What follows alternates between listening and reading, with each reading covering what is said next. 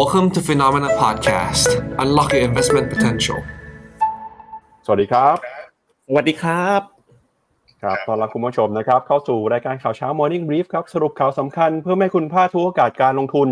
วันศุกร์ที่ 9 กุมภาพันธ์มาเจอกับเรา 2 คนนะครับ ผมปั๊บจิรติคันติพโลแล้วก็พี่เจษเจษดาสุขทิศนะครับ สวัสดีพี่เจษด้วยครับ สวัสดีครับคุณปั๊บ วันนี้วันตรุษจีนวันไหว้ คุณปั๊บไหว้หรือเปล่าครับ ไม่ได้ไหว้ครับเนี่ยมาจากแล้วเราไหว้ยกันเองนะเราเราเราไหว้กันเองสองคนนะสวัสดีครับคุณปั๊บนะครับครับ ก็สวัสดีครับ เชื่อว่าวันนี้หลาย ๆ คนนะ ทุกคนก็เป็นวันไหว้กันนะ เป็นวัน เรียกว่าเทศกาลเฉลิมฉลองเนาะไม่รู้ตลาดหุ้นจีนน่าจะหยุดตั้งแต่วันนี้ไหมหรือวันพรุ่งครับนี้ปิดตั้งแต่วันนี้แล้วครับ ปิดตั้งแต่วันนี้แล้วก็สัปดาห์หน้าทั้งสัปดาห์เลย ขอให้ทุกคนเฮงๆกันนะครับ มีใครไหว้กันบ้างเนาะอ่า วันนี้ผมก็ไหว้เหมือนกัน วันนี้วันที่ผมลาพักร้อนนะครับ แต่ว่าอ่า Morning Brief เนี่ยขาดไม่ได้จริง ๆ นะครับ ยังไงก็ต้องแวะมาเจอกับคุณผู้ชมกันนะครับ ก็ครับอ่าก็เข้าใจว่ามีคุณผู้ชมบางท่านก็ลางานวันนี้หยุดงานกันไปด้วยนะครับเพราะที่ออฟฟิศฟิโนเมนาก็เห็นมีบางคนลาลาวันศุกร์ใช่ไหมฮะแล้วก็บางคนลาถึงวันจันทร์เลย ครับ อ่า วันวันจันทร์เนี่ยผมดูใน Google Calendar ก็ยังเขียนว่าวันตรุษจีนนะวันตรุษจีนเนี่ยไม่ใช่วันจ่ายเมื่อวานนี้ แล้วก็ครับวันนี้วันที่เก้าวันไหว้วันที่สิบวันเที่ยวไม่ใช่สามวันนี้หรอผมดูใน Google Calendar วันที่สิบเอ็ดเนี่ยตลาดหุ้นเปิดนะครับ Morning Brief มีนะครับฟิโนเมนาไลฟ์มีเหมือนเดิมแต่ว่าเอ๊ะวันที่สิบเอ็ดนี่ยังนับเป็นตรุษจีนหรือเปล่านะผมนับวันไม่ค่อยเป็นเนาะนะฮะคุณปั๊บนี่ครับเซียนไหมฮะในการนัไม่บวันไม่ค่อยไม่ค่อยทราบเหมือนกันครับ ว่าครับเขานับกันยังไง แต่ถ้าไปดูในตลาดหุ้นต่างประเทศเนี่ยเราก็จะเห็นว่าหลายตลาดนะครับเขาหยุดกันตั้งแต่เมื่อวานนี้แล้วครับพี่เจษอย่างตลาดหุ้นของเอ่อเวียดนาม เขาก็หยุดกันครับแล้วนะครับ ก็เดี๋ยวครับพาคุณผู้ชมไปดูหน่อยแล้วกันฮะว่าเอ่อวันหยุดเนี่ยยาวแค่ไหนแล้วก็มีตลาดไหนหยุดตลาดไหนเปิดการซื้อขายบ้างนะครับอะเดี๋ยวไปดูภาพตารางวันหยุดกันหน่อยครับ ก็ในช่วงเทศกาลตรุษจีนแบบนี้นะครับ หลายตลาดก็หยุดกันไปครับ เริ่มตั้งแต่เมื่อวานนี้มีตลาดหุ้นเวียดนามกับตลาดหุ้นไต้หวัน ตลาดหุ้นอินโดนีเซียเขาหยุดไปแล้วนะครับ แล้วก็วันนี้ครับโอ้โหวันนี้ต้องบอกว่าหยุดเยอะกันเลยฮะเพราะว่าตั้งแต่เอ่อเข้าสู่วันที่ 9 มาก็จะมีตลาดหุ้นจีน ฮ่องกง อินโดนีเซีย มาเลเซีย สิงคโปร์เกาหลีใต้ ไต้หวันเวียดนามนะครับแล้วก็ตลาดหุ้นจีนเนี่ยก็จะหยุดยาวๆไปเลยครับวันที่ 10 11นะครับต่อเนื่องกันจนถึงวันที่ 12 13 14 15 เข้าใจว่าอยู่ถึงวันที่ 16นะครับกลับมาเปิดอีกครั้งหนึ่งก็คือเป็นวันที่ 19 เลยครับพี่เจษก็คือวันจันทร์ของสัปดาห์ถัดไปเลยนะครับ ก็เรียกได้ว่าหยุดกันยาวๆไปเลยครับ ครับผมก็ในโอกาสวันตรุษจีนปีนี้นะ วันนี้เรามีของมาแจกด้วย บอกตั้งแต่ต้นรายการเลยนะแล้วเดี๋ยวใครมากลางๆรายการนะเราจะบอกอีกรอบดีไหมไม่รู้เนาะอันนี้คือของขันปีใหม่ของนักลงทุน private wealth phenomena มีใครรู้จักไหม ผมชอบใช้มากเลยอะ feeling มันโอเคมาก ของ hydro flask คุณปั๊บเคยใช้ไหมนะครับ เป็นแก้วนะ แช่น้ำแข็งวันศุกร์เย็นไปถึงวันจันทร์เลยผมลองแล้วนะฮะ จะแจกยังไงครับพี่เจษยังไม่รู้เลยนะครับอ่าราคาโอ้โหพันห้าร้อยบาท แทบช็อกนะครับเพิ่งเพิ่งเพิ่งกดหงายหน้าดูราคาครั้งแรกแก้วอะไรมันจะแพงขนาดนี้มีใครเดี๋ยวนี้เขาคิดแก้วแบบนี้กันเหรอคุณปั๊บแต่ว่ามันเออมันจับแล้วมันได้ feeling นะ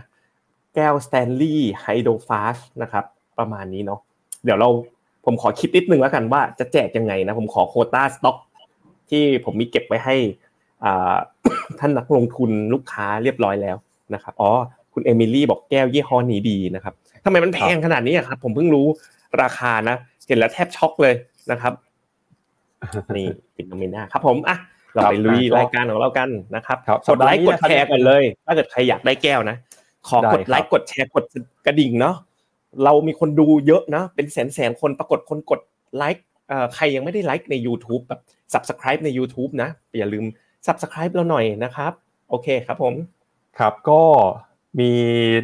ตัวเลขผลประกอบการของบริษัทจดทะเบียนนะครับที่เราคงจับตาอยู่ในช่วงสัปดาห์นี้นะครับ ก็พรุ่งนี้ครับจะมีหุ้นของเ e p ซี่นะครับส่วนเมื่อคืนที่ผ่านมาเนี่ยอาจจะเป็นหุ้นขนาดกลางขนาดเล็กสักหน่อยนะครับไม่ว่าจะเป็น Affirm Pinterest มี Cloudflare Expedia นะครับแล้วก็เดี๋ยวยังไงสัปดาห์หน้าอาจจะมีหุ้นเทคบางตัว ที่เก็บตกยังไม่ได้ประกาศงบกันก็ทยอยประกาศงบออกมานะครับ ส่วนประเด็นข่าวที่เราจะมาคุยกันในวันนี้นะครับก็มีตั้งแต่เรื่องของตลาดหุ้นจีนนะครับในช่วงวันหยุดเทศกาลตรุษจีน นักลงทุนนักวิเคราะห์หลายคนคาดหวังว่าหุ้นจีนเนี่ยจะฟื้นกลับขึ้นมาได้ เพราะว่าจะมีการบริโภคนะครับมีการท่องเที่ยวมีการจับจ่ายใช้สอยเพิ่มมากขึ้น แล้วก็อีกหนึ่งประเด็นนะครับที่เราเอามาเป็นพาดหัวหลักแล้วก็เป็นไฮไลท์ของเราในรายการวันนี้เลยก็คือ เรื่องของ ARK ครับเมื่อประมาณสักวันจันทร์ที่ผ่านมานะครับ ARK เนี่ยเขามีการเปิดเผย Big Idea 2024 ครับพี่เจษใน Big Idea นี้เนี่ยเขาก็พูดชื่อธีมนะครับ พูดประเด็นไว้ค่อนข้างน่าสนใจนะครับเขาพูดถึงว่าเอ่อ AI เนี่ยจะเข้ามามีส่วนสำคัญในโลกการลงทุนนะจะเข้ามาเปลี่ยนโลกอย่างที่เราไม่เคยเห็นมาก่อนเลย แล้วเขาก็บอกด้วยนะครับว่าเม็ดเงินมูลค่าของตลาดหุ้นเนี่ยจะเติบโตจาก AI จากเดิมนะครับอยู่ในระดับ 10-20%เขาบอกภายใน 5 ปี หรือว่าภายใน 10 ปีข้างหน้าจะเติบโตขึ้นมาเป็นเท่าตัวเลยนะครับ ซึ่งในรายงาน ARK Invest ของปี 2024 ที่เรียกว่า Big Idea เนี่ยเขามีธีมนะฮะธีมที่เขาใช้นะครับ ก็คือเป็นการพูดถึงครับการเปลี่ยนแปลงครับ โดยบอกว่าการเปลี่ยนแปลงครั้งนี้เนี่ยจะเป็น disrupting the norm defining the future ฮะหรือว่ามันจะเปลี่ยนแปลงทุกสิ่งทุกอย่างที่เราเคยเห็นมา แล้วมันก็จะเป็นตัวกำหนดอนาคตของเราด้วยนะครับ AI จะเข้ามาเปลี่ยนโลกการลงทุนได้หรือเปล่า น่าสนใจมากครับพี่เจครับผมก็ในทุกๆปีเนาะทาง คุณเคที่วูดและทีมนักวิเคราะห์ของ ARK นะครับก็จะออกบิ๊กไอเดียมาเป็นเป็นสิ่งที่คนติดตามกันในทุกๆปีนะครับ แล้วก็ปีนี้มากันถึงทั้งหมด8ธีมเลย ซึ่งแน่นอนเนาะเรื่องของ AI เนี่ยเข้ามาเกี่ยวข้องไม่น้อยเลย แต่ก็ยังมีธีมอื่นๆ ที่น่าสนใจนอกจาก AI นะ เช่นเรื่อง Bitcoin เป็นยังไง เรื่อง VR นะ Virtual Reality นะกล้อง Vision Pro นะ Metaverse นะครับเป็นยังไงเรื่องรถไฟฟ้า EV ยังเป็นบิ๊กธีมอยู่ไหมนะครับ อันเนี้ยเป็นอะไรที่น่าติดตามแล้วก็น่าฟังมาก ๆเลย ต้องไม่ลืมนะครับว่าอาร์คเนี่ยเวลาขาขึ้นเนี่ยเขาขึ้นแรงมากๆเลยนะคุณปั๊บอย่างราคาหุ้นเนี่ยก็ขึ้นมาน่าจะประมาณเกือบเกือบร้อยเปอร์เซ็นต์แล้วแต่ว่าคุณคุณเด็กจ้าบอกว่ายังขาดทุนไปเจ็ดสิบเปอร์เซ็นต์นะครับ เจ็ดสิบเปอร์เซ็นต์นะครับก็แต่ว่ามันช่วงนี้ก็ rebound มาค่อนข้างแรงเลยทีเดียว เพราะฉะนั้นหัวข้อของไลฟ์เราวันนี้ เนื้อหาสาระแน่นๆแน่นเลยนะครับครับอ่านอกจากประเด็นเรื่องของ ARK เรื่องของตลาดหุ้นจีนในช่วงตรุษจีนแล้วนะครับ ก็ยังมีความเคลื่อนไหวของบริษัทจดทะเบียนที่น่าสนใจนะครับ ไม่ว่าจะเป็น Arm นะครับซึ่งเป็นบริษัทผลิต chipset เนี่ยราคาเมื่อวานนี้ปรับตัวบวกขึ้นมา กว่า 40-50%เลยทีเดียวนะครับ หลังจากที่มีกระแสข่าวเรื่องของผลประกอบการที่ดีขึ้นมาอย่างต่อเนื่องนะครับ แล้วก็จะพาไปดูกันด้วยครับกับเอ่อ AI นะครับ generative AI ของ Google ครับที่ก่อนหน้านี้เรารู้จักกันในชื่อบาร์ใช่ไหมครับพี่เจตตอนนี้เนี่ยเขาประกาศปรับเปลี่ยนรูปแบบอย่างเป็นทางการแล้วชื่อว่าเจมินายแล้วก็ตอนนี้เข้าไปลองใช้งานกันได้แล้วด้วยนะฮะไม่แน่ใจว่าพี่เจตได้ได้เคยเข้าไปลองใช้หรือยัง แล้วก็มีประเด็นเรื่องของกนง.ด้วยนะครับทางกรุงเทพธุรกิจเขาไปรวบรวมมาบอกว่าการที่กนง.ประชุมการเลือกเสียงแต่เนี่ยก็ไม่ได้เป็นเรื่องแปลกที่ผ่านมาเคยเกิดขึ้นมาแล้ว จะพาไปดูย้อนหลังสถิติในรอบ 13 ปีที่ผ่านมาครับพี่เจษครับผมก็เมื่อเช้าลองไปเล่นเป็นที่เรียบร้อยแล้ว แล้วก็ตั้งแต่นี้ Bard ไม่มีอีกแล้วนะโอ้ผมชอบชื่อ Bard มากเลยนะครับ เปลี่ยนเป็นชื่อ Gemini หรือคนคู่เนาะแต่ผมว่ามันก็มีความหมายเหมือนเป็น Copilotของของ Bing Copilot อะไรประมาณนั้นนะครับ ที่ที่เห็นได้ชัดก็คือ เริ่มมาทรงเดียวกับ Chat GPT แล้วคุณปั๊บมีอะไรนะ Ultra หรือ premium package ก่อนหน้านี้ Bard ใช้ฟรีตลอดเนาะแล้ว Bard ตอนนี้ก็สามารถสร้างรูปได้เหมือน DALL-E ใน Chat GPT แล้ว แต่ตอนเนี้ยมี premium package ด้วยผมยังไม่ได้ไปดูรายละเอียดว่าเอ๊ะแล้วแบบฟรีเนี่ยสร้างรูปได้หรือเปล่าเนี่ยเป็นการแข่งขันกันนะ ในยุคของ AI อย่างแท้จริงครับ ครับ เอาละครับงั้นเดี๋ยวเรามาดูตลาด หุ้นนะครับในค่ำคืนที่ผ่านมากันก่อนแม้ว่าเมื่อวานนี้จะมีบางตลาดที่ปิดไปแล้วนะครับอย่างตลาดหุ้นของเวียดนาม กับตลาดหุ้นของไต้หวัน แต่ในฝั่งตอนตกนะครับตลาดหุ้นยุโรปตลาดหุ้นสหรัฐยังคงซื้อขายกันเป็นปกตินะครับไปดูภาพของตลาดหุ้นสหรัฐกันก่อนครับเมื่อวานนี้ดัชนีสำคัญในตลาดหุ้นสหรัฐนะครับมีการเปลี่ยนแปลงไป โดยดัชนีดาวโจนส์ครับยังบวกขึ้นมาได้ต่อบวกขึ้นมา 0.13% S&P 500 บวกขึ้นมา 0.06%ครับส่วน NASDAQ บวกขึ้นมา 0.24%หุ้นขนาดกลางขนาดเล็กและ Small Cap 2,000 บวกขึ้นมา 1.6%นะครับ แล้วก็ Wix Index ครับ ปรับตัวบวกขึ้นมาเอาเขาให้ติดลบไปนะครับ 0.3%โดยเราจะเห็นนะครับว่าความเคลื่อนไหวของตลาดหุ้นสหรัฐในค่ำคืนที่ผ่านมา ดัชนี S&P 500 ยังคงปิดเดินหน้าทำนิวไฮติดต่อกันตัวที่ 2 แล้วนะครับ ตอบรับผลประกอบการที่ดีเกินคาดของบริษัทจดทะเบียน โดยตอนนี้เนี่ยนะครับข้อมูลของ LSEG ระบุว่าตอนนี้มีบริษัทมากกว่าครึ่งหนึ่งในดัชนี S&P 500 ที่รายงานงบไปแล้วนะครับ โดยประมาณ 80%ที่รายงานเข้าไป มีผลประกอบการดีกว่าคาดนะครับ แล้วก็เทียบกับค่าเฉลี่ยระยะยาวเนี่ยก็ยังคงถือว่าเติบโตได้ดีครับ โดยเมื่อคืนนี้นะครับมีหุ้นที่น่าสนใจ เดี๋ยวเราไปดูรายชื่อหุ้นกันหน่อยฮะราคาหุ้นที่ปรับตัวบวกขึ้นมาเมื่อวานนี้เนี่ยก็มีหุ้นอย่างวอลดิสนีย์นะครับบวกขึ้นมา 11.5%เลยครับหลังจากที่บริษัทเปิดเผยผลกำไรที่ออกมาดีกว่าคาด แล้วก็ได้รับแรงหนุนนะครับมาจากการปรับลดต้นทุน ขณะที่รายได้เฉลี่ย ผู้ใช้บริการสตรีมมิ่ง Disney Plus ก็ปรับตัวเพิ่มมากขึ้นด้วย ขณะที่หุ้นของ ARM Holdings นะครับบริษัทออกแบบชิปในเครือ SoftBank เมื่อวานนี้ราคาบวกขึ้นไปกว่า 48%นะครับหลังจากที่เปิดเผยผลกำไร แล้วก็รายได้สูงกว่าคาด มีหุ้นในกลุ่ม Airlines ที่ปรับตัวบวกขึ้นมานะครับแล้วก็ถ้าไปดูดัชนีเซมิคอนดักเตอร์ที่ฟิลาเดลเฟียเนี่ยก็จะเห็นว่า ช่วงนี้นะครับหุ้นในกลุ่มเซมิคอนดักเตอร์ยังคงเดินหน้าปรับตัวขึ้นมาได้ดีอย่างต่อเนื่องเลยทีเดียว ตลาดก็จับตานะครับประเด็นไม่ว่าจะเป็นเรื่องของการส่งสัญญาณ จากคณะกรรมการเฟดแล้วก็ประเด็นนะครับเรื่องของผลประกอบการ แต่มีอีกเรื่องหนึ่งที่อาจจะทำให้ตลาดกังวลสักเล็กน้อยนะครับก็คือข่าวของ New York Community Bancorp นะครับซึ่งมีข่าวว่าตอนนี้เนี่ยสถานะการเงินนะครับมี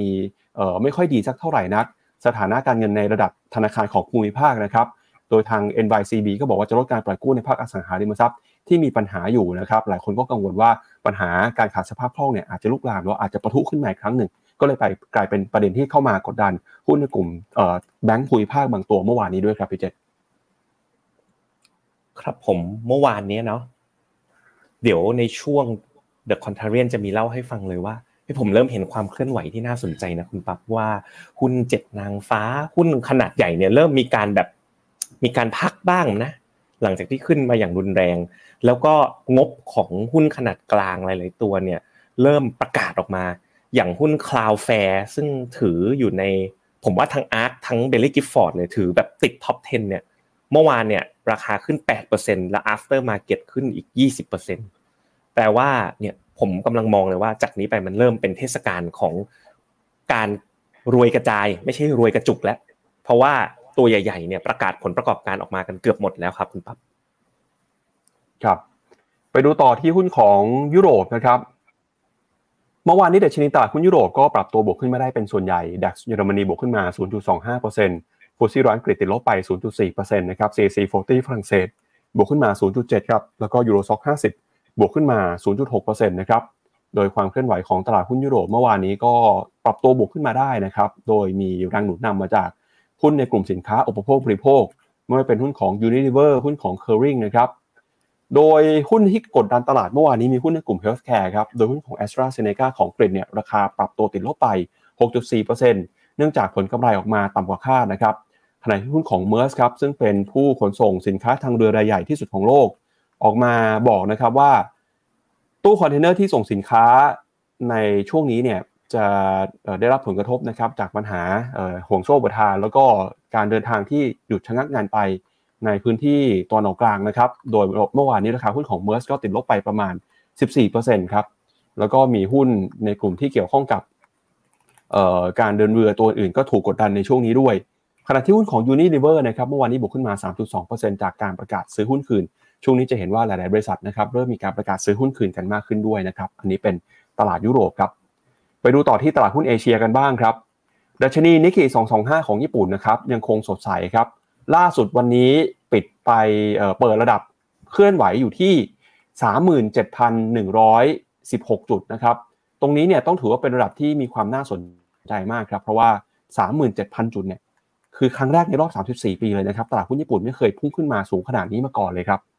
แรงหนุนนำนะครับมาจากค่าเงินเยนที่อ่อนค่าไป หลังจากที่ทาง BOJ ออกมาส่งสัญญาณว่าจะยังคงใช้นโยบายการเงินผ่อนคลายต่อไป โดยจะยึดนะครับเรื่องของตัวเลขเงินเฟ้อเขาก็รอให้เงินเฟ้อญี่ปุ่นเห็นสัญญาณการเติบโตที่มีเสถียรภาพมากกว่านี้ซะก่อน โดยพอเงินเยนอ่อนค่านะครับหุ้นในกลุ่มส่งออกก็ได้อานิสงส์ราคาในตลาดหุ้นญี่ปุ่นก็เลยปรับตัวบวกขึ้นมาด้วยนะครับ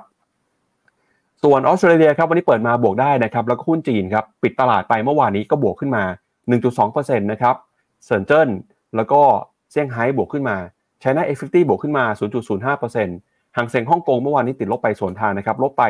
1.27%เมื่อวานนี้มีการรายงานข่าวตัวเลขเงินเฟ้อของจีน ที่คงติดลบอย่างต่อเนื่อง ตลาดก็มองว่าถ้าเงินเฟ้อไม่ดีแบบนี้นะครับ กลายเป็นเงินฝืด น่าจะเห็นมาตรการกระตุ้นเศรษฐกิจเพิ่มเติมออกมาจากรัฐบาลจีน หุ้นไทยเมื่อวานนี้ติดลบไป 11 จุดครับ มาอยู่ที่ 1,388 จุด หลังจากไม่สามารถยืนแตะระดับ 1,400 จุดได้ คอสปีเกาหลีใต้นะครับก็เมื่อวานนี้บวกขึ้นมา 0.4% หุ้นอินเดียนะครับเมื่อวานนี้ลดลงไปประมาณ 1%ส่วนเวียดนามเนี่ยปิดทำการไปตั้งแต่วันก่อนหน้านี้แล้วนะครับตัวเลขที่ปิดไปคือเมื่อของวันที่7ครับตอนนั้นเวียดนามก็อยู่ที่ระดับ 1,212 จุดนะครับเดี๋ยวเราไปดูกันต่อเลยกับราคาสินค้าโภคภัณฑ์นะครับราคาทองคำราคาน้ำมันครับล่าสุดราคาทองคำนะครับซื้อขายกันอยู่ที่ 2,034 ดอลลาร์ต่อทริอัลส์ครับราคาทองคำช่วงนี้มีการซื้อขายนะครับปรับตัวลงมาหลังจากเมื่อคืนนี้ครับค่างเงินดอลลาร์แข็งค่าขึ้นมาเล็กน้อย ส่วน น้ำมันครับ WTI 76 ดอลลาร์ แล้วก็ Brent นะครับ81 ดอลลาร์ ราคาน้ำมันเนี่ยปรับตัวบวกขึ้นมานะครับจากความคาดหวังเรื่องของเศรษฐกิจที่ฟื้นตัวในช่วงนี้ก็จะทำให้ดีมาหรือความต้องการน้ำมันเพิ่มมากขึ้นครับพี่เจษครับผมอะเราไปไล่ดูความเปลี่ยนแปลงของแต่ละตลาดกันนะครับ แต่ว่าที่ผมดูเสียสมาธินิดนึงเนี่ย ผมคิดการร่วมสนุกเสร็จแล้วครับคุณปั๊บ สดสดร้อนๆเลยนะครับอะก่อนจะไปไล่ดูภาวะตลาดนะโอ้หิวน้ำจังเลยวันนี้เป็นไรไม่รู้เนาะอยากโชว์แก้วหรือเปล่าครับ ก็นิดนึงครับโอ้เดี๋ยวนะ มันมุมมันไม่ได้ แก้วไฮโดรฟลาสนะ จากฟิโนมิน่านะครับเอ่อเข้าใจว่าเอ่อเมื่อกี้ตอบผิดนะ เราแจกลูกค้าที่เป็นอ่า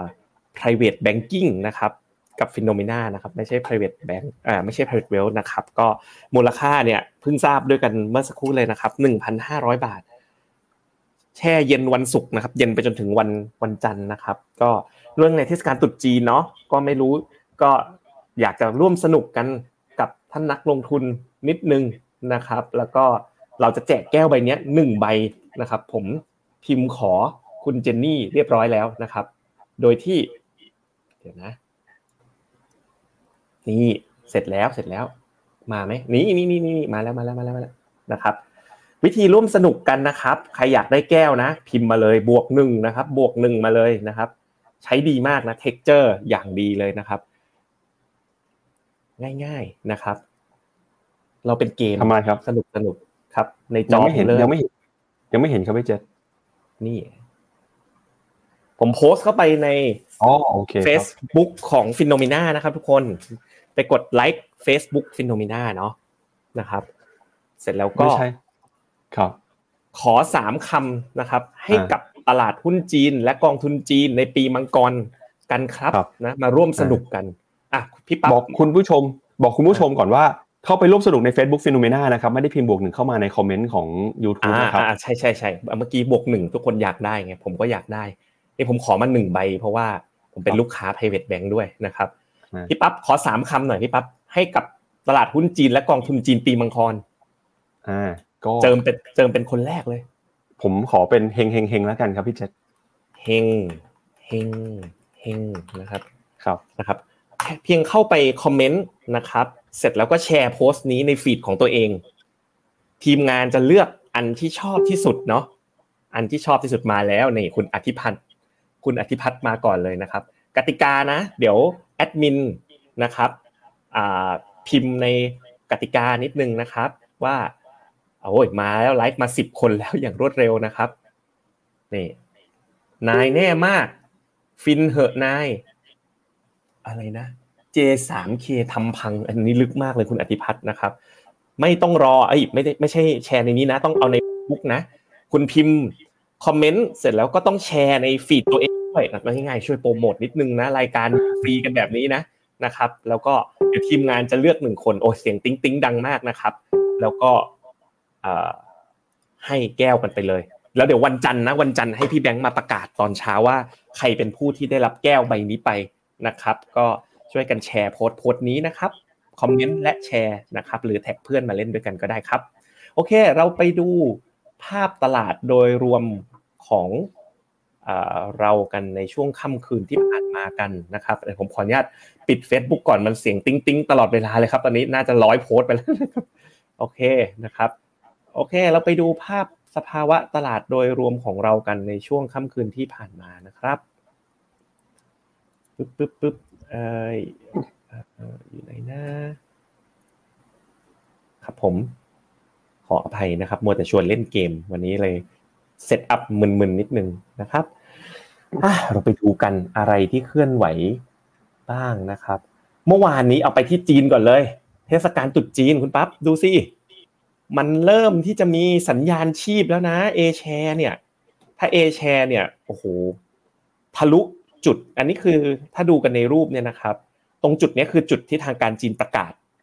ว่าจะเข้าพยุงตลาด แปลว่าแล้วก็ร่วงลงมาเนาะทำนิวโลอีก แล้วคราวนี้ดีดขึ้นไปนิวไฮแล้วนะครับแวะไปดูห่างเสียงลูกผมบ้างนะครับ ยังเนาะห่างเสียงผมจำได้เลยผมคอวันนี้นี่ ตอนนี้ยังยังไซด์เวย์อยู่ แต่ผมว่านะ พี่ใหญ่เอแชร์เขานำไปอย่างนี้ห่างเสียงต้องได้บ้าง และเป็นคล้ายๆเป็นหนึ่งในธีมที่เห็นเลยนะครับ ถ้าจีนขึ้นช่วงนี้ผมสังเกตนะ หุ้นอินเดียมักจะพักฐานเนี่ยตอนนี้ทีมงาน investment ของ FINNOMENA เนี่ยกำลังเล็งตลาดหุ้นอินเดียกันเป็นพิเศษเลยอยากให้มันแบบปรับฐานแล้วจะได้แบบ call เข้าลงทุนสักทีหนึ่งนะครับ อีกตลาดหนึ่งที่กำลังหล่อมากๆเลยครับ ขวัญใจชาวไทยตลาดหุ้นเวียดนามเนี่ยเป็นหนึ่งในตลาดที่ทำผลตอบแทนได้ดีที่สุดเลยนะ ในรอบปีนี้แล้วก็ principal VNEQ นะกอง top pick นะครับของคุณหยงนะ The Long Term Growth นี่ปีนี้เรียกได้ว่าหล่อเหลาเอาการเลยทีเดียวนะครับ SET Index บ้านเราบ้างนะครับ SET Index บ้านเราเนี่ยก็ไม่แย่นะ ถือว่าไม่หลุดหนึ่งสามห้าเจ็ดนะ แนวรับที่กลัวกันนะครับ แต่ก็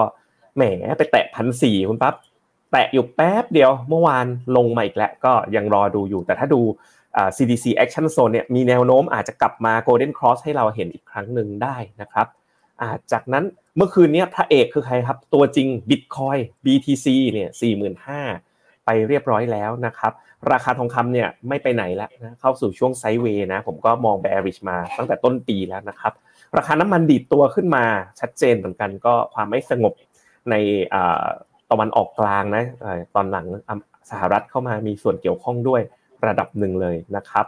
ค่าเงินดอลลาร์เนี่ยก็ยังอยู่ในแนวโน้มของเทรนที่แข็งค่านะครับไปดูตลาดอ่า develop market กันบ้างนะครับ เมื่อวานนี้เนี่ย S&P เนี่ยบวกน้อยๆนะครับบวกไม่ได้เยอะมาก แต่ไปโตเยอะที่หุ้นขนาดกลางขนาดเล็กนะครับถ้าไปดูกันที่ NASDAQ กันบ้าง NASDAQ เนี่ยก็บวกขึ้นมา 0.24%หุ้นยุโรปนะครับเป็นยังไงยังไม่ all time high นะครับตัว stock 600 นะครับแม้ว่า Euro Stock 50 จะ all time high ไปแล้วนะ เมื่อวานเนี่ย CAC 40 ฝรั่งเศสบวก DAX บวก แต่ว่า Swiss Market Index นะ Swiss เนี่ยลบนะครับ ตลาดตัดไปก็คือญี่ปุ่นผมดูผ่านโทปิกอ๋อเอาอีกแล้ว all time high อีกแล้วครับท่าน อันนี้ค่อนข้างฉีกประกาศเซียนเลย และสุดท้ายขอแวะกลับไปเอเชียนิดนึงคือ เกาหลีครับเกาหลีนี่ก็ทรงสวยมากเลย แล้วก็มี Golden Cross ด้วยนะ เมื่อวันจันทร์นะคุณหยงในรายการ Phenomena Live ก็เพิ่งออกมาคอแน่น ๆ เลยกับกองทุนหุ้นเกาหลี SCB KEQTG นะครับผม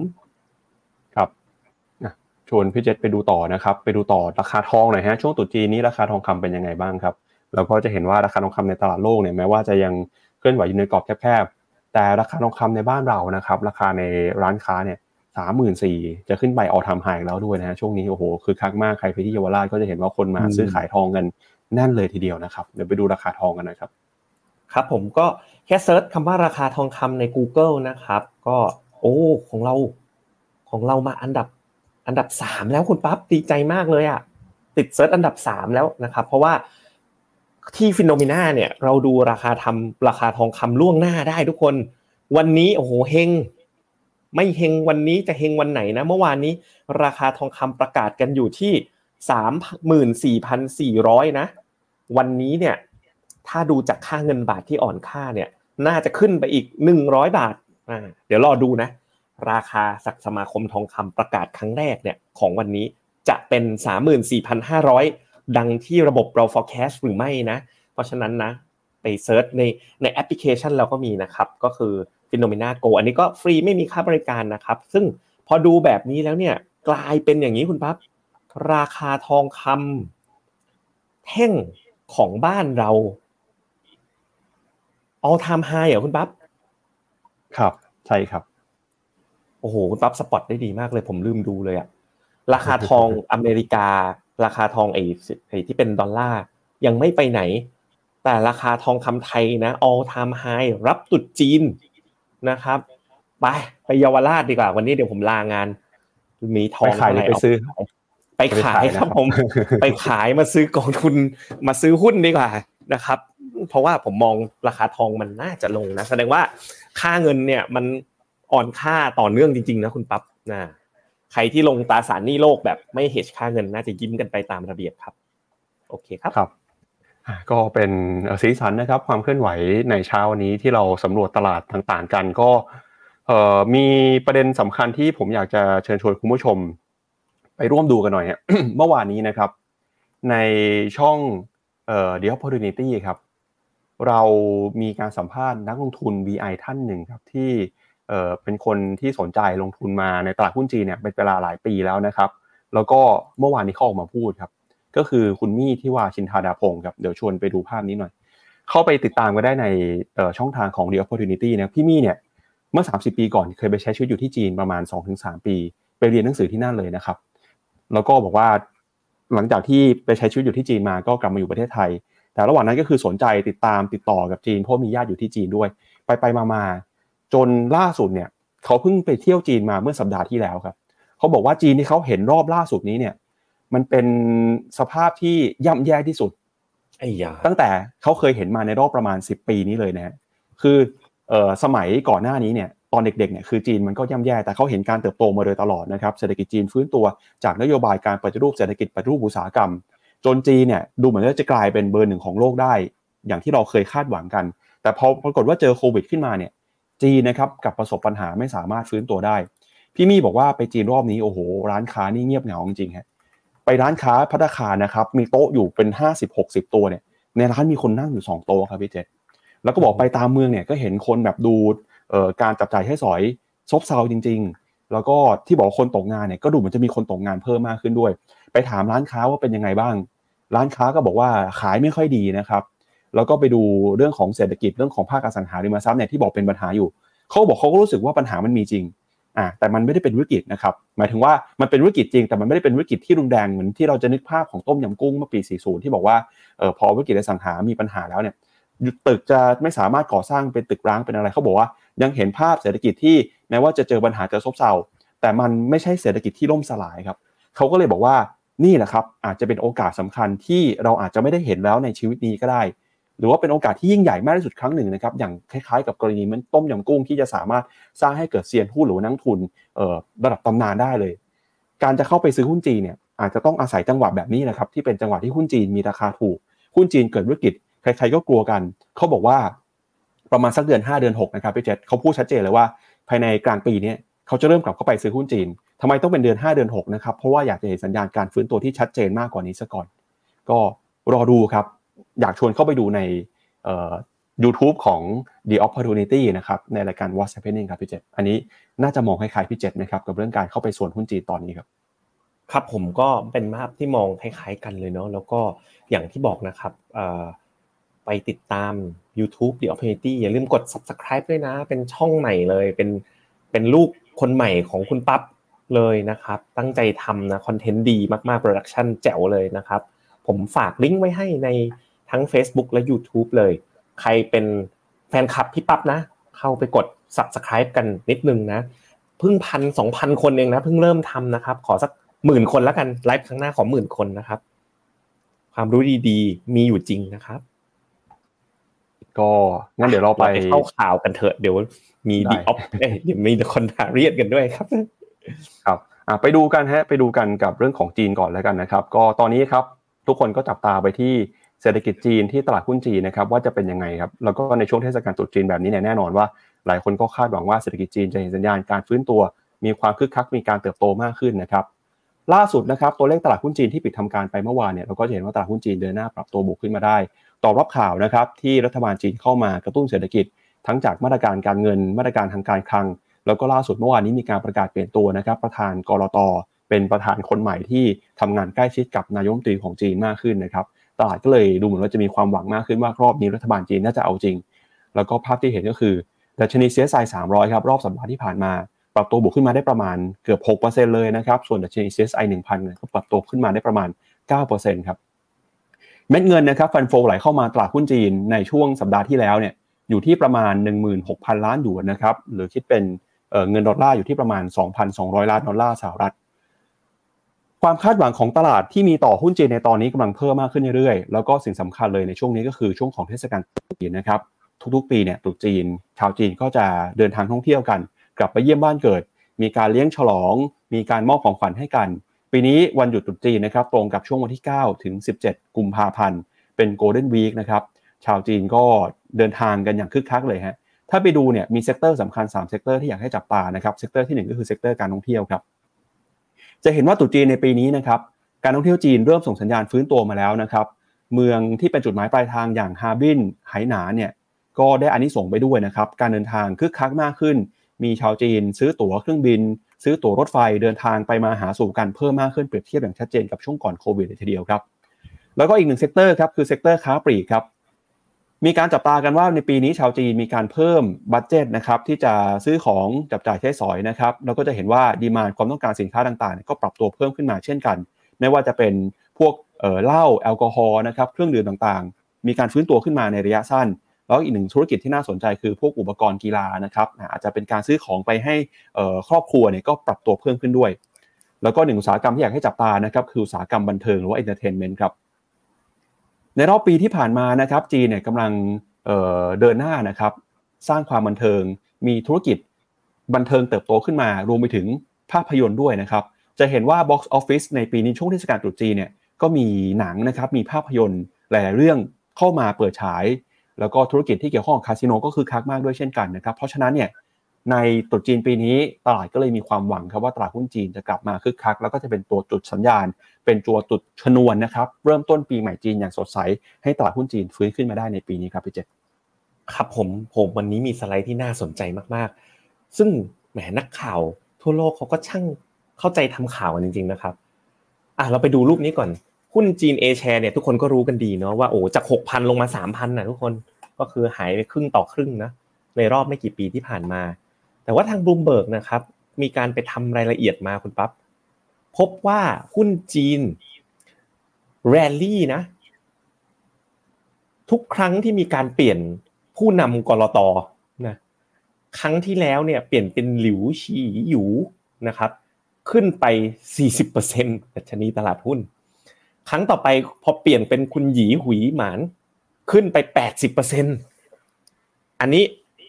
ไม่เชื่ออย่าลบหลู่นะ ไม่รู้มันเกี่ยวกันยังไงเนาะและครั้งนี้นะครับผู้นำกรตผมไม่รู้ว่าเขาเรียกว่าเลขาธิการกรตเหมือนบ้านเราหรือเปล่า เป็นอดีตเหมือนกับเป็นอดีตประธานหรือผู้จัดการตลาดหลักทรัพย์ ย้ายข้ามห้วย เออนะดูแลตลาดหลักทรัพย์ ย้ายข้ามห้วยมาเป็นเรกูลเลเตอร์ก็ได้ด้วยเนาะผมเห็นอันนี้แล้ว คุณปั๊บว่ามีหวังไหมฮะ มันเอามาเกี่ยวกันได้ไหมเรื่องนี้ ผมว่าเกี่ยวนะครับ อืมเพราะว่าผมเห็นล่าสุดเนี่ย มันมีข่าวว่าทางบริษัทจีนก็ เริ่มจะซื้อหุ้นคืนกันมากขึ้นด้วย อาจจะเป็นนโยบายที่ทางภาครัฐเนี่ยเขาออกมาบอกว่าก่อนหน้านี้จะห้ามบริษัทซื้อหุ้นคืนเพราะว่าดูเหมือนว่าจะเป็นการไปต่อยอดทุนที่อาจจะไม่ถูกต้องนะเขาก็อยากเห็นการกระจายความมั่งคั่ง แต่การซื้อหุ้นคืนในรอบนี้เนี่ยเริ่มเริ่มดูเหมือนจะมีใบอนุญาตมากขึ้นนะครับพี่เจอืมครับผมครับหลังตุดจีนนะอาทิตย์หน้าเรายังไม่รู้ หลังตุดจีนถึงจะรู้กัน เพราะสิ่งเนี้ยเพิ่งมีการเปลี่ยนตัวกันสดๆร้อนๆแล้วตลาดหุ้นจีนก็ปิดไม่สามารถซื้อได้แล้ว ไปซื้อตอนนี้คือจะไปได้ NLV ก็อาจจะเป็นสัปดาห์นู้นเลยถูกไหมคุณปั๊บเพราะว่ามันปิดไปแล้วถูกไหมฮะดังนั้นเนี่ยเราก็คอกันไปเต็มที่แล้วเมื่อวันจันทร์เราก็คอเต็มที่นะฮะมีการคอตั้งแต่เริ่มมีมาตรการแล้ว ใครที่ตามเรามานะ หน่วยกล้าตายจริง ๆ กองทุนจีนทุกชนิดแหละนะครับเรามาลุ้นกันหลังเทศกาลจุดจีนกันครับว่าสิ่งนี้จะเป็นยังไงกันบ้างนะครับ ก็มีทางทีมก็ลองมีการทำในหลาย ๆ ครั้งนะย้อนกลับไปในอดีตที่ผ่านมา ก็หลาย ๆ ครั้งเนี่ยนะครับ ก็ พอเปลี่ยนตัวปุ๊บเนี่ยมักจะเป็นขาขึ้นนะหลังเปลี่ยนตัว แต่ก็จะมามีคุณมีคุณวูชิงนี่แหละที่แบบพอเปลี่ยนตัวแล้วลงนะครับ อันนี้ก็ถ้าเกิดใครเชื่อเรื่องเรื่องเรื่องนี้นะครับ ก็น่าสนใจทีเดียวเป็นอีกหนึ่ง evidence ที่เกิดขึ้นตอนนี้ครับ ครับอ่าก็จากประเด็นเรื่องของจีนไปแล้วนะครับ ไปดูเรื่องของคุณเคที่วูดกันหน่อยฮะ อ่ามาเลยอ่าช่วงต้นสัปดาห์ที่ผ่านมานะครับ ทาง ARK เนี่ยเขามีการเปิด Big Idea ประจำปี 2024 ครับเขาใช้ชื่อธีมว่า disrupting the norm defining the future นะครับหรือว่าการ disrupt อดีต หรือว่าสิ่งที่เคยเป็นมา แล้วก็จะไปกำหนดอนาคตใหม่นะครับ ว่าอนาคตของอุตสาหกรรมการลงทุนเนี่ยจะเป็นอย่างไร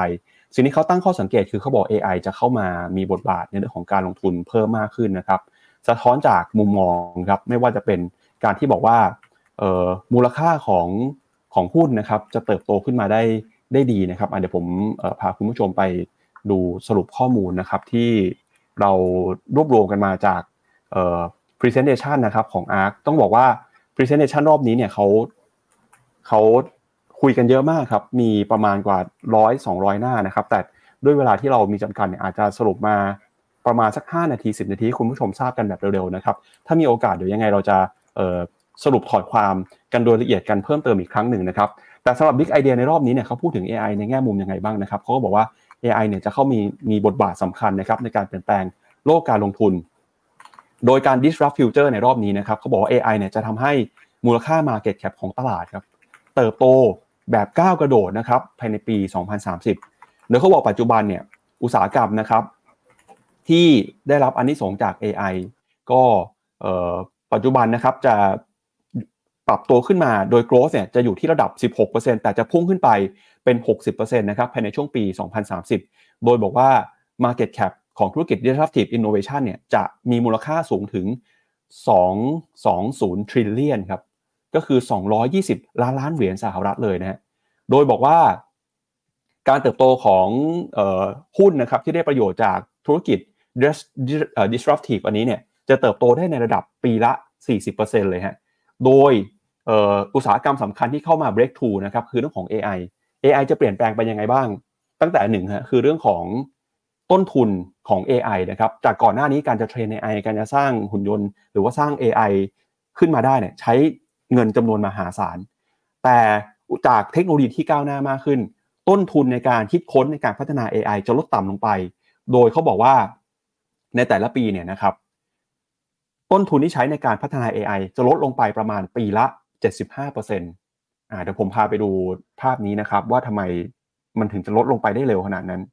อ่าอันนี้คือภาพที่เขาชี้ให้เห็นครับ ย้อนหลังกลับไปในปี 2019 เลยนะครับ เขาบอกว่า ในแต่ละปีเนี่ยจะใช้เวลาน้อยลงด้วยนะครับ ในการพัฒนา AI แล้วก็ต้นทุนเนี่ยก็จะถูกลงไป ยกตัวอย่างเช่น การพัฒนา AI นะครับ ไม่ว่าจะเป็นเอ่อ Chat GPT หรือว่า Chat GPT 3 Chat GPT 4นะครับ แล้วก็ตอนนี้ก็มี Google นะครับ Gemini แล้วก็อนาคตนะครับอุตสาหกรรม AI เนี่ยจะถูกไปใช้ในอุตสาหกรรมที่เกี่ยวข้องกับสาธารณสุขยา ระบบขับขี่อัตโนมัติ หรือแม้กระทั่ง Intelligent Assistant นะฮะผู้ช่วยอัจฉริยะก็จะมีเช่นกัน แล้วก็หนึ่งใน breakthrough เอออีกหนึ่งธุรกิจนะครับก็คือ robotics ครับเขาบอกว่าจะมี market cap นะครับขึ้นไปทะลุ 24 ล้านล้านเหรียญสหรัฐ โดยหุ่นยนต์เนี่ยจะสามารถทำอะไรได้หลายอย่างเลยนะครับ ตั้งแต่เรื่องของการเรียนรู้ การปรับตัว การช่วยเหลืองาน ใช้ในธุรกิจขนส่งโลจิสติกส์ ใช้ในธุรกิจการผลิตนะครับ manufacturing ด้วย แต่นั้นก็ตามก็อาจจะมีความเสี่ยงที่เกี่ยวข้องต้องระมัดระวังก็คือเรื่องของความปลอดภัย การบังคับใช้กฎหมาย แล้วก็การเข้ามาแทนที่งานนะครับ อีกหนึ่งธุรกิจที่เขาให้จับตาก็คือโรบอทแท็กซี่ครับ จะมีมูลค่านะครับมากกว่า 28 ล้านล้านเหรียญครับ โดย autonomous ride hailing เนี่ย จะเข้ามามีบทบาทมาก อย่างเช่น Uber Grab หรือว่าอะไรต่างๆ เหล่านี้นะครับ ต่อไปอาจจะไม่จำเป็นต้องใช้คนมาขับก็ได้ อาจจะปล่อยให้รถไปวิ่ง แล้วก็ไปรับคนก็ได้ คนกดผ่านแอป เรียกรถ รถก็ขับไปส่งตามจุดหมายปลายทาง โดยระหว่างทางหรือว่าในรถเนี่ยอาจจะไม่ต้องมีคนอยู่เลยก็ได้ เขาบอก robot taxi เองก็เป็นอุตสาหกรรมที่จะเข้ามามีบทบาทมากขึ้นนะครับอ่าแน่นอนว่าพอ robot taxi ส่งคนได้ ส่งของก็มีบทบาทเช่นกันครับ autonomous delivery ครับ มูลค่าจะขึ้นไปสูงถึง 9 แสนล้านเหรียญภายในปี 2030 เลยนะครับ การขนส่งโดยที่ไม่ใช้คนเนี่ยจะมีตั้งแต่ในภาคพื้นดิน ในระบบอากาศยานนะครับ แล้วก็อุตสาหกรรมต่างๆ เหล่านี้นะครับก็จะเข้ามาปรับเปลี่ยนโครงสร้างระบบเศรษฐกิจโครงสร้างการลงทุน นอกจากนี้นะครับอุตสาหกรรม AI ที่เติบโตขึ้นมาก็จะเข้ามา disrupt อุตสาหกรรมอื่นด้วย ไม่ว่าจะเป็น genomics นะครับฟินเทคการสำรวจอวกาศอากาศยาน แล้วก็มีอีกหลากหลายเรื่องราวนะครับที่เขาบอกว่าจะเข้ามาเป็นสิ่งสำคัญนะครับ นอกจากนี้เนี่ยก็มีการพูดถึงอนาคตของคริปโตเคอเรนซีอนาคตของบิตคอยด้วยนะครับ บอกว่าจะมีมูลค่าสูงขึ้นมากจากตรงนี้อีกพอสมควรเลยทีเดียวครับพี่เจษอันนี้ก็เป็นสรุปคร่าวๆนะครับจาก Big Idea 2024 ของ ARK Invest นะครับจริงมีรายละเอียดเยอะเลยนะครับ แต่ว่าอย่างในประเด็นของ AI นะคุณแบบ อาร์ตเขาบอกเลยว่ามันกำลังจะสร้างเพิ่ม productivity อีกครั้งใหญ่นะซึ่งกระทบมีผลกับทุกอุตสาหกรรมเลย อย่างเช่น อุตสาหกรรมของการ coding นะคุณปั๊บการ coding เนี่ยก็เริ่มจะมี coding assistant คือโคพาย l o t GitHub โคพาย l o t อะไรอย่างเงี้ยเป็นต้นนะครับ อันนี้คือเรื่องหนึ่งที่ทางคุณ Cathie เขาพูดถึงเนาะอันถัดไปนะก็เรื่องบิตคอยเนี่ยในสไลด์เนาะที่ที่เรามีเตรียมมานะครับ ก็ หน้านี้เลยนะครับเขาบอกว่า ARK เขาไปเอาบิตคอยเนี่ยใส่เข้ามาใน asset allocation แล้วเขาบอกว่าด้วยความสัมพันธ์ของบิตคอยกับสินทรัพย์ชนิดอื่น ๆ เนี่ย การที่จะ optimize return นะ คือ maximize risk adjusted return เนี่ย ควรจะมีบิตคอยในพอร์ตสูงถึง 19%โอ้โห เอาขนาดนั้นเลยเหรอ เยอะไปไหมเนี่ย คุณ Cathieนะครับ เขาก็แบบรีเสิร์ชของเขานี่แบบ ไปสุดได้จริง ๆ เนาะนะครับเขาเขาพูดตัวเลขด้วยครับเจษเขาบอกว่าถ้าเกิดว่ามีการจัดสรรเม็ดเงินมาลงในบิตคอยเท่านี้จริงเนี่ยอาจจะไม่ราคาบิตคอยพุ่งสูงขึ้นไปถึง2ล้าน3แสนเหรียญเลย2.3ล้านนะครับแหมแต่มันก็คงไม่เข้าขนาดนั้นเนาะนะครับ ต่อไปนะครับ ก็ธีมถัดไปก็คือ เออเขายังเชื่อว่า VR และ Metaverse เนี่ยยังอยู่นะ โดยเฉพาะการเกิดขึ้นของ Apple Vision Pro อะเขาแล้วก็มีการบอกด้วยว่า เอ๊ แม้ Facebook จะถอยถอยเรื่องนี้นะ แต่ก็ขายตัว Oculus Quest เนี่ย Oculus Quest เนี่ยได้ถึง 27 ล้านเครื่อง คือมันไม่ใช่ตัวเลขที่น้อยเลยทีเดียวนะครับ แล้วก็ยังมีธีมอื่นๆนะอีกหลายธีมเลยเล่าคงจะไม่หมดนะครับ ก็เมื่อกี้คุณปั๊บก็เล่าเรื่องของ Robo Taxi มาแล้วใช่ไหมครับ แล้วก็จะมีเรื่องของธีมเรื่องการท่องเที่ยวเขาเรียกว่า revolutionize travel ก็คือแบบไปขึ้น SpaceX ไปเที่ยวกันอะไรอย่างเงี้ยนะครับ เป็นต้นนะครับ ก็อันนี้ก็เป็นนะทีม AI นะราคาหุ้นอาร์มที่ผ่านมาก็ขึ้นกันอย่างแรงเลยทีเดียวนะครับ ก็ติดตามกันได้นะครับ เดี๋ยวเราฝากลิงก์นะของอาร์ตให้กันได้นะครับว่าว่าทั้ง 8 ทีมนี้มีอะไรบ้าง เดี๋ยวผมหาลิงก์มาให้ ถ้าคุณปั๊บมีอาจจะแชร์ให้คุณผู้ชมก่อนได้เลยนะครับ ได้ครับอะก็ เราพูดประเด็นสำคัญของเราในวันนี้กันไปทั้งเรื่องจีนทั้งเรื่องอาร์ตนะครับก็แน่นอนครับว่าทุกๆวันเนี่ยเวลาพี่เจษมานะครับประมาณสักแปดโมงห้าสิบก็จะมีโอกาสการลงทุนที่มาฝากคุณผู้ชมกันเดี๋ยวเรามาดูหน่อยครับวันนี้ มีโอกาสการลงทุนอะไรที่รออยู่นะครับแล้วเราจะสามารถคว้าโอกาสรอบนี้กันได้ยังไงรับตุจีนนะครับเชิญพี่เจษครับ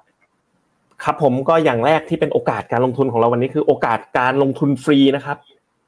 แค่พิมพ์สามคำเท่านั้นนะครับ ก็มีโอกาสได้รับแก้วไฮโดรฟาสนะครับ มูลค่า 1,500 บาทจากฟิโนเมนานะครับปกติแจกเฉพาะลูกค้า private banking เท่านั้นนะครับโดยผมเนี่ยได้ฝาก URL เอาไว้ทั้งทาง Facebook แล้วก็ YouTube เรียบร้อยแล้วนะครับ ก็อาไปดูหน้าตากันนะว่าประมาณไหนนี่ไง ตอนนี้กติกาก็คือคอมเมนต์และอย่าลืมแชร์ด้วยนะ ถ้าไม่แชร์ไม่ได้นะครับ ตอนนี้มีผู้มีโอกาสได้แค่ 37 คนเท่านั้นที่แชร์ โพสต์โพสต์นี้ไปนะครับ เพราะฉะนั้นคอมเมนต์เราต้องรบกวนฝากช่วยแชร์ด้วยนะครับ เราไปดูคอมเมนต์กันดีกว่า สงบรอขึ้น คุณพรุ่งนี้ก็เช้าแล้ว คุณกบบอกมังกรขยับ คุณนาริศลาบอกฟื้นแน่นอน โอ้โห มีเฮงสวยมากก็มีนะครับ กลับตัวทีขอสีเขียว มั่งมีสีสุกอันนี้เกินนะ คุณอย่าระวังไม่ได้นะ จีนต้องฟินนะครับ อันนี้ก็น่ารักครับ คุณทัติกรวอนพี่สี อันนี้ผมชอบจังเลย ขอกดกดเลยกดกดหาให้ทีหนึ่งวอนพี่สีนะครับ ก็อะไปร่วมสนุกกันได้นี่ อันนี้คุณแอมนะบอกลั่นกลองรบนะ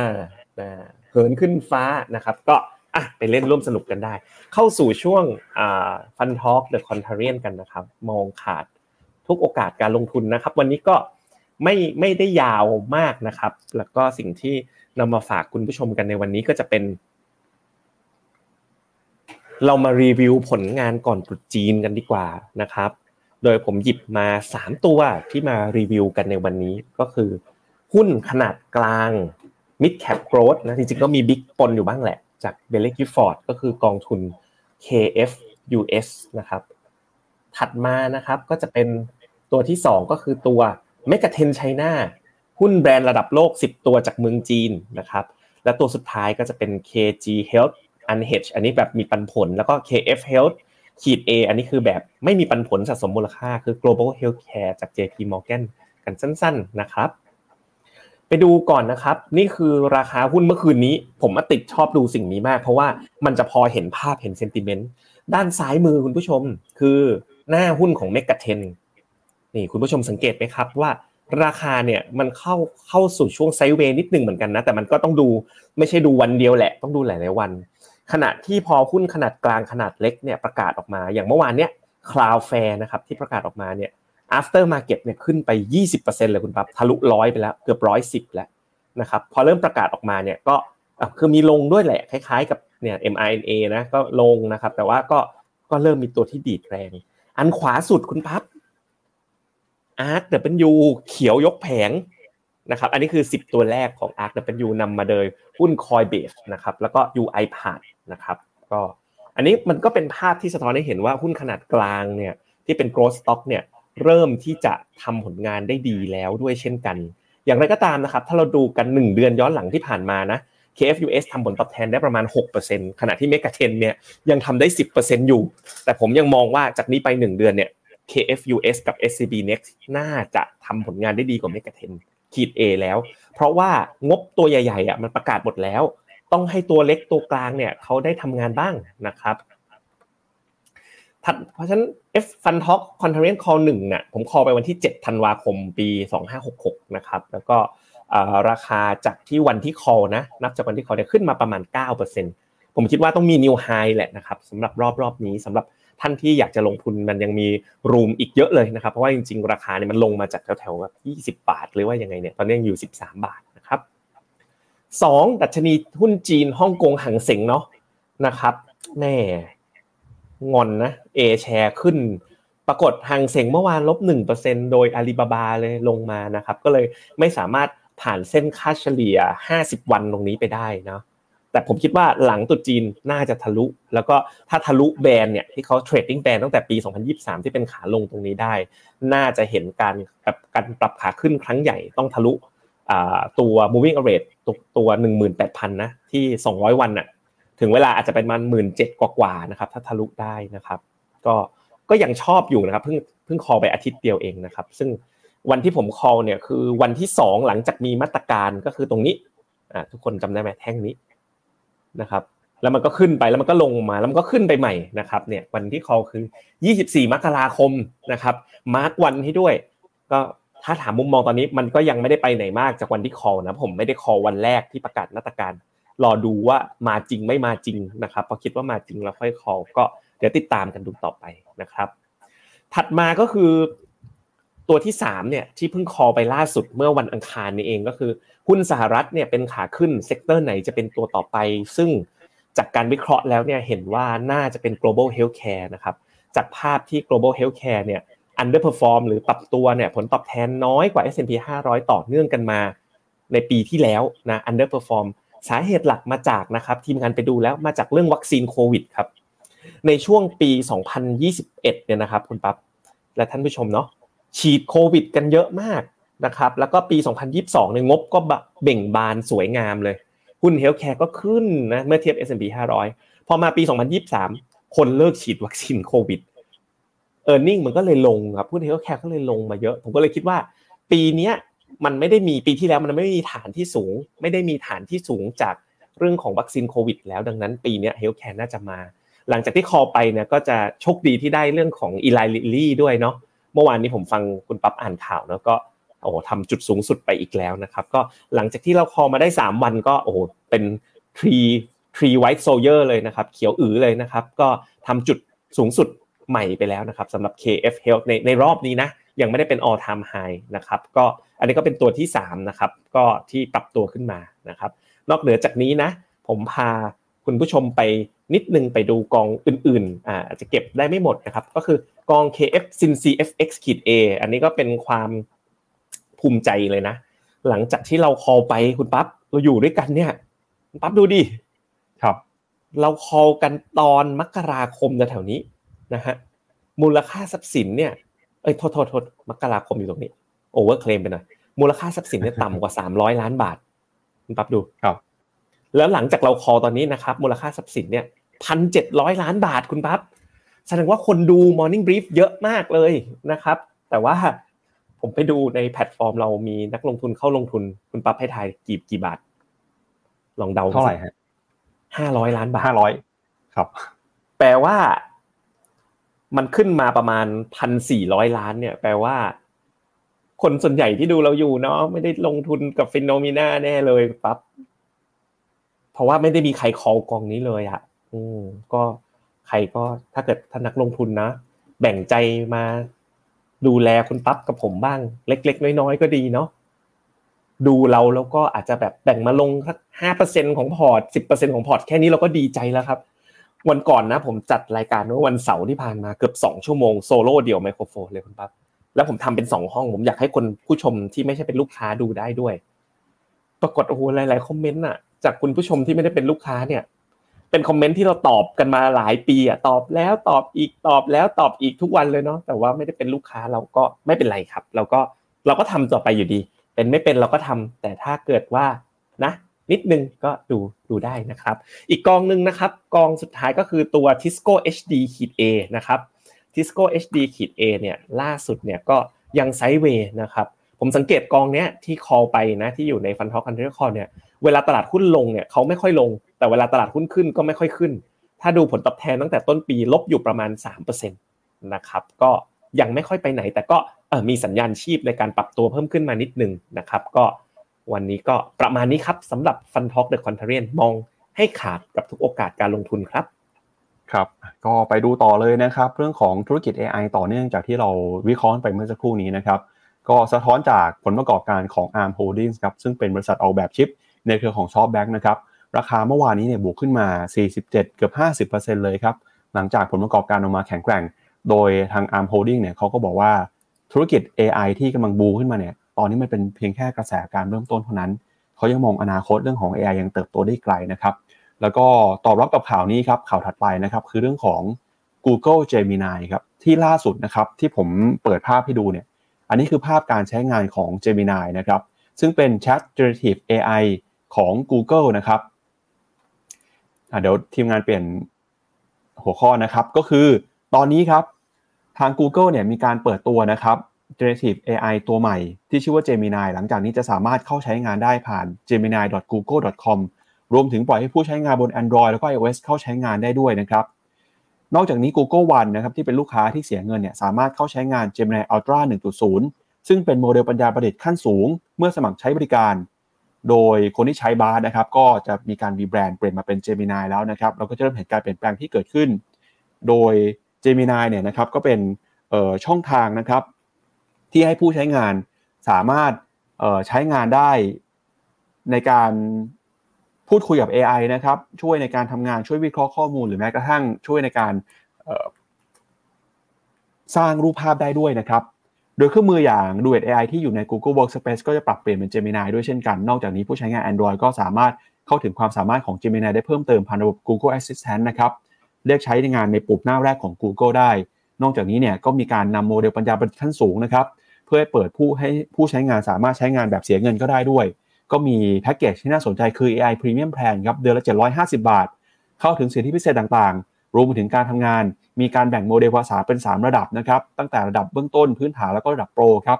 โดยผู้ใช้งานเนี่ยเอา AI มาใช้งานในเรื่องของส่วนตัว เข้าถึงความสามารถแบบไม่เสียค่าบริการทั้งบนสมาร์ทโฟนหน้าเว็บ แล้วก็อย่างไรก็ตามนะครับ ต้องมี disclaimer ว่าข้อมูลที่เราใช้ไปเนี่ย Google เขาจะเอาข้อมูลนี้ไปพัฒนาต่อนะครับ เพราะฉะนั้นเนี่ยข้อมูลไหนที่ sensitive มากก็ต้องระมัดระวังในการใช้งานหน่อย แต่ที่แน่ๆคือ หลายคนไปใช้แล้วแล้วบอกว่าอาจจะใช้ดีกว่า Chat GPT นะครับ ไม่แน่ใจพี่เจษลองใช้หรือยังแล้วเป็นยังไงบ้างครับ พอดีเขาเพิ่งเปิดใช้งานแบบวันนี้วันแรกเลย ก็เลยเข้าไปคุยกับเขาอยู่พักหนึ่งแต่ก็ยังไม่ทราบว่ามันเป็นยังไงนะครับ แต่ว่าผมพาไปดูเพิ่มเติมนิดนึงนะ นี่เลยนะครับครับเมื่อวานเนี้ย คนที่ออกบล็อกมาชื่อคุณสันดาพิชัยนะครับ แล้วก็ Demis ก็คือ CEO ของบริษัท DeepMind นะที่เคยทำ AI ชนะโกะมาก่อนนะเขาก็ เล่าให้ฟังว่าแบบคอนเซปต์ของ Gemini เป็นยังไงนะครับ แล้วก็ผมอะสงสัยอยู่ตรง Gemini Pro เขาบอกเลยนะ outperform GPT 3.5 คือ โอ้โห ขิงกันแบบ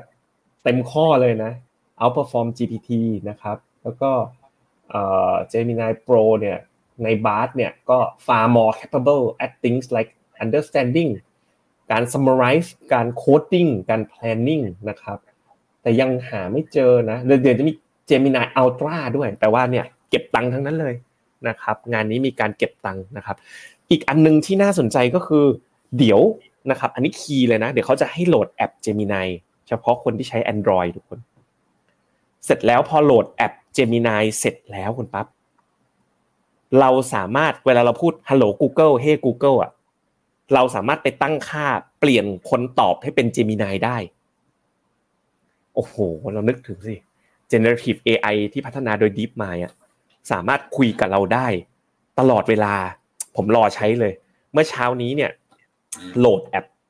Gemini แล้ว ยังไม่มาในประเทศไทยตอนนี้เพิ่งลอนช์ใน 40 ประเทศทั่วโลกครับ ครับก็ลองไปดูได้นะครับ แล้วก็เรื่องนี้น่าจะส่งผลต่อธุรกิจแล้วก็ราคาหุ้นของ Alphabet บริษัทแม่ของ Google ด้วยนะครับชวนพี่เจษไปดูราคาหุ้น Alphabet หน่อยว่าเป็นยังไงบ้างครับ ครับผมไปดูหุ้น Alphabet กันนิดนึงนะ ผมก็ยังไม่ได้ดูเหมือนกันเลยคุณปั๊บ Alphabet อึ๊บพิมพ์ว่า Google ก็น่าจะเจอ นี่ ไม่เจอต้องพิมพ์ Alphabet แหละ Alphabet อิงเมื่อวานนี้ยังไม่ได้ตอบรับข่าวอะไรมากมายครับนี่มีปรับตัวลดลงมา แล้วก็ค่อยๆ ฟอร์มตัวปรับตัวเพิ่มขึ้นในช่วงที่ผ่านมาครับ แต่เข้าใจว่าน่าจะประกาศหลังตลาดปิดนะ อ่า เดี๋ยวรอดูกัน อีกหนึ่ง revenue model จาก Google ครับโอเคครับ เดี๋ยวเราไปดูต่อนะครับเรื่องของกรงงบ้างครับ ล่าสุดนะครับ ข้อมูลของกรุงเทพธุรกิจครับเขาไปรวบรวม ผลการประชุมกรงงในรอบกว่า 13 ปีที่ผ่านมานะครับ ก็คือการประชุมครั้งล่าสุดเนี่ยหลายคนอาจจะตื่นเต้นนะครับ ว่ากรงงเสียงแตกมันจะเป็นการบ่งชี้ หรือว่าส่งผลเห็นทิศทางการใช้นโยบายการเงินที่เปลี่ยนแปลงไปหรือเปล่า แต่กรุงเทพธุรกิจเอาข้อมูลมาให้ดูก็พบว่า ที่ผ่านมาเนี่ยการประชุมแล้วมีเสียงแตกก็เป็นเรื่องที่ปกติในการประชุมนะครับที่ทุกคนเนี่ยจะเห็นไม่ตรงกัน โดยในการประชุมรอบ 13 ปีที่ผ่านมานะครับมติกรงงพบว่ามีมติที่เสียงแตกทั้งหมด 34 ครั้งในรอบ 13 ปี ซึ่งในมติที่มีเสียงแตกเนี่ยก็ส่วนใหญ่ครับเป็นเรื่องของการคงดอกเบี้ยนะครับขณะที่ขอให้ขึ้นดอกเบี้ยก็มีเช่นกัน แต่รอบนี้อาจจะแปลกไปสักหน่อยก็คือ มีการขอให้ลดดอกเบี้ยนะครับ ซึ่ง ตัวเลขนี้นะครับก็มองว่าเป็นเรื่องธรรมดาที่เกิดขึ้นในการประชุมนะครับกรงงก็บอกชัดเจนว่าอยากจะขอดูตัวเลขเงินเฟ้อขอดูตัวเลขเศรษฐกิจก่อนก่อนที่จะตัดสินใจ ถ้าหากว่าดูข้อมูลย้อนหลังตั้งแต่ปี 2554 จนถึงปัจจุบัน พบว่ามีการหารือที่เสียงแตกนะครับทั้งหมด 34 ครั้งในรอบ 13 ปี โดยเสียงที่แตกนี้ก็แบ่งเป็นเสียงข้างมากนะครับที่บอกให้คงดอกเบี้ย 22 ครั้ง เสียงข้างมากให้ลดดอกเบี้ยมี 9 ครั้ง เสียงข้างมากที่ให้ขึ้นดอกเบี้ยมี 4 ครั้ง แล้วก็ที่มีการเปลี่ยนแปลงนะครับก็คือ การเปลี่ยนแปลงในรอบนี้อาจจะมีการเสียงแตกให้ลดดอกเบี้ย แต่เสียงแตกก็ถือว่าเป็นเรื่องปกติที่เกิดขึ้นได้ ถ้าหากว่ามองสถานการณ์นะครับคณะกรรมการกรงงมี 7 คนเนี่ยมองต่างกัน เป็นเรื่องที่ปกติมาก แล้วก็แนวโน้มเศรษฐกิจนะครับทางกรงงก็บอกจะยึดตามตัวเลขข้อมูลที่เห็นอยู่ตรงหน้านะครับ เพื่อตัดสินใจให้มีประสิทธิภาพมากที่สุดนะครับ ไม่ได้มีการฟันธงหรือว่าไม่ได้มีการคาดการณ์ไว้ก่อนที่จะมีการประชุมแต่อย่างใดครับพี่เจษครับผมมองว่า จะมีการลดดอกเบี้ยหรือไม่เนี่ย ผมว่าต้องไปติดตามดูเรื่องภาวะเงินฝืดเป็นหลักเลย เพราะว่าในแง่ของเศรษฐกิจอะมันไม่ได้ถึงกับแย่มาก ถึงแม้ว่าหมอเลียบนะนายแพทย์สุรพงศ์สืบวงลีเนี่ยเมื่อวานเนี่ยโอ้ทำรายละเอียดทาง BBC เนี่ยเขาไปอ่านมาโอ้หมอเลียบจริงๆ ก็เป็นคนที่เข้มเรื่องเศรษฐกิจคนหนึ่งเลยนะเขาบอกว่ามันเหมือนต้มกบอะบอกว่าเนี่ยหน่วยงานที่ forecast เศรษฐกิจ เอาหมดเลยอะแบงค์ชาติกระทรวงคลังอะทุก ๆ ต้นปีอะก็บอกว่าจะโตสามสี่เปอร์เซ็นเสร็จแล้วถึงปลายปีก็เหลือสองเปอร์เซ็นหนึ่งเปอร์เซ็นแล้วก็ต้มกบกันอยู่อย่างเงี้ยนะครับมาหลายปีแล้วคำว่าต้มกบมันเหมือนกับว่ากบเนี่ยเวลามันโดนความร้อน ถ้าค่อยๆร้อนขึ้นอย่างช้าๆเนี่ยมันจะไม่รู้ตัว รู้ตัวอีกทีน้ำก็เดือดแล้วกบก็ตายคือเขาบอกว่าเศรษฐกิจไทยอะเป็นเศรษฐกิจต้มกบ ซึ่งผมฟังหมอเลียบแล้วฟังอย่างเป็นกลางนะ ก็รู้สึกว่ามันก็นิดนึงเหมือนกันนะ คือบอกว่าจะโตจะโตแล้วสุดท้ายก็ไม่โตทุกทีเลยนะครับ ดังนั้นเนี่ยแต่ว่า anyway มันไม่ได้ถึงขั้นวิกฤตขนาดนั้นไงแต่ว่าวิกฤตเนี่ยมันจะอยู่ที่ประเด็นเรื่องเงินฝืดมากกว่าหรือเปล่า ที่ถ้าเงินมันฝืดมากๆ ปริมาณเงินลดลงมากๆนะครับ ซึ่งทางฝั่งรัฐบาลนะคุณเศรษฐานะครับ คุณนิดนะครับเอ่อก็พยายามที่จะเคาะแล้วแหละ ว่าจะทำหรือไม่ทำในสิ่งนี้หมอเลียบก็บอกเลยว่าจะทำนโยบายดิจิทัลวอลเล็ตเนี่ย รัฐบาลเป็นคนตัดสินใจ รัฐบาลเป็นคน define หรือนิยามว่าวิกฤตหรือไม่วิกฤตเนาะไม่รู้คุณผู้ชมคิดยังไงครับ ก่อนจะจบรายการนะครับ ว่าควรทำหรือไม่ควรทำเนาะเจ้าดิจิตอลวอลเล็ตเนี่ยนะครับ ก็ผมขออนุญาตตอบนิดนึงนะ คุณ Manifit Cafe นะ เดี๋ยวทีมงานดูให้เลยช่วย inbox มาใน Facebook นะครับ ขอบคุณมาก ๆ เลย ขออภัยด้วยอันนี้ขออภัยจริง ๆ นะ คือเอกสารผิดตัวเดียว ถึงวันนี้ยังไม่ตอบกลับเลยนะครับ อุตส่าห์จะอุดหนุนเราปรากฏว่าไปติดเรื่องเอกสารเป็นออนไลน์นะเวลาเปิดบัญชีคือโหลดแอป Finnomena แล้วก็ออนไลน์อย่างเดียวครับ ประมาณนี้นะครับ ก็ครับนี่ KFUS นะ ซื้อวันที่ 15 ยังติดลบ 0.5 แต่ผม call 7ธันวาใช่ แสดงว่าจาก 7 ไป 15 มันดีดขึ้นแรงนะ หน้าเมื่อสักครู่เนี่ยผมเปิด NAV KFUS กลางเลยนะ NAV ของไทยด้วยนะ ไม่ใช่ NAV กองแม่นะดึงจากเว็บ Finnomena Funds ครับแสดงว่าวันที่ 15ธันวาเนี่ยมันมันมันมันดีดช่วงนั้นพอดีหลังจาก call ประมาณนั้นนะครับผมคุณปั๊บได้เลยครับครับ ก็เนื่องในโอกาสเทศกาลตรุษจีนนะครับ ก็อยากให้พี่เจษเป็นตัวแทนรายการ แล้วก็ตัวแทนคุณผู้ชม Finnomena นะครับอวยพรให้คุณผู้ชมหน่อยครับในช่วงเทศกาลตรุษจีนครับเชิญเชิญพี่เจษเลยครับ ครับผมก็ในโอกาสนะวันปีใหม่จีนนะครับ ก็ทั้งคนไทยเชื้อสายจีนก็คือคนส่วนใหญ่ของบ้านเรานะครับ แล้วก็ท่านผู้ชมรายการ Morning Brief จากฟิโนเมนาทุกคนนะครับ ก็ขอให้มีความสุขในเทศกาลครั้งนี้นะ วันนี้วันไหว้ก็เป็นวันที่เราจะได้คิดถึง คุณพ่อคุณแม่ถ้าหากท่านล่วงลับไปแล้วนะครับ หรือบรรพบุรุษของเรานะ จะเป็นคนจีนไม่คนจีนนะ การระลึกถึงนะครับ ผู้มีพระคุณของเรานะครับ ก็ เป็นสิ่งที่ดีนะครับ แล้วก็ในโอกาสการตุปีใหม่จีนนี้หวังว่าปีใหม่จีนปีหน้านะครับ ก็น่าที่จะเป็นปีที่ดีนะครับสำหรับการลงทุนไปนะครับของพวกเราทุกคนนะครับ ขอให้พวกเราทุกคนเนี่ยเฮงเฮงเฮงนะครับ คิดเงินได้เงินคิดทองได้ทองนะครับคุณนัทพรนะครับผมฝากท้ายว่าเมื่อวานดูคลิปย้อนหลัง 3 คนชอบไมเซ็ตที่บอกให้อยู่กับปัจจุบันมาก ทัชใจมากขอบคุณมากนะครับ สิ่งที่ผมพูดไปนะครับ ก็คือ ชีวิตทุกคนเนี่ยมันต้องสครัลเกิลมันต้องเดินทางเนาะมันจะเจออะไรที่สุขแล้วก็ทุกเนี่ยในทุกๆวันต่อเนื่องไป ไม่เรื่องนี้ก็เรื่องนั้นเนาะพอผ่านเรื่องนี้ก็เป็นเรื่องถัดไปนะแต่อยากให้เรารู้ไว้ว่าเรื่องในอดีตเนี่ยมันก็ล่วงมันก็ผ่านไปแล้วเนาะขณะที่เรื่องในอนาคตเนี่ย มันก็ยังไม่มาถึง มันมาถึงแน่ๆ แต่มันก็ยังไม่มาถึง สิ่งสำคัญเนี่ยก็คือเรื่องในปัจจุบันในวินาทีนี้นะครับ คนที่อยู่ตรงหน้าคุณในเวลานี้นะครับ ให้คิดซะว่าเขาเป็นคนที่สำคัญที่สุดในโลก ให้อยู่กับปัจจุบันแล้วก็ทำปัจจุบันให้ดีที่สุด อดีตก็จะสวยสด อนาคตก็จะงดงาม ประมาณนี้ครับครับก็สุขสันต์วันตรุษจีนนะครับ ขอให้คุณผู้ชมที่ดูรายการของเรา เฮงๆรวยๆกันทุกคนเลยครับ แล้วเดี๋ยวกลับมาเจอกันใหม่วันจันทร์นะครับ วันนี้เราสองคนและทีมงาน Finnomena ลาไปก่อนครับ สวัสดีครับ สวัสดีครับ ในโลกของการลงทุนทุกคนเปรียบเสมือนนักเดินทาง คุณล่ะเป็นนักเดินทางสายไหน การลงทุนทุกรูปแบบเคยลองมาหมดแล้ว ทั้งกองทุนหุ้นพอร์ต แต่ก็ยังมองหาโอกาสใหม่ๆเพื่อผลตอบแทนที่ดีขึ้น แต่ไม่รู้จะไปทางไหน ให้ Finnomena Exclusive บริการที่ปรึกษาการเงินส่วนตัว ที่พร้อมช่วยให้นักลงทุนทุกคนไปถึงเป้าหมายการลงทุน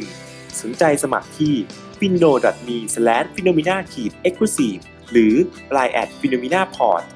คำเตือนผู้ลงทุนควรทำความเข้าใจลักษณะสินค้า เงื่อนไขผลตอบแทน และความเสี่ยงก่อนตัดสินใจลงทุน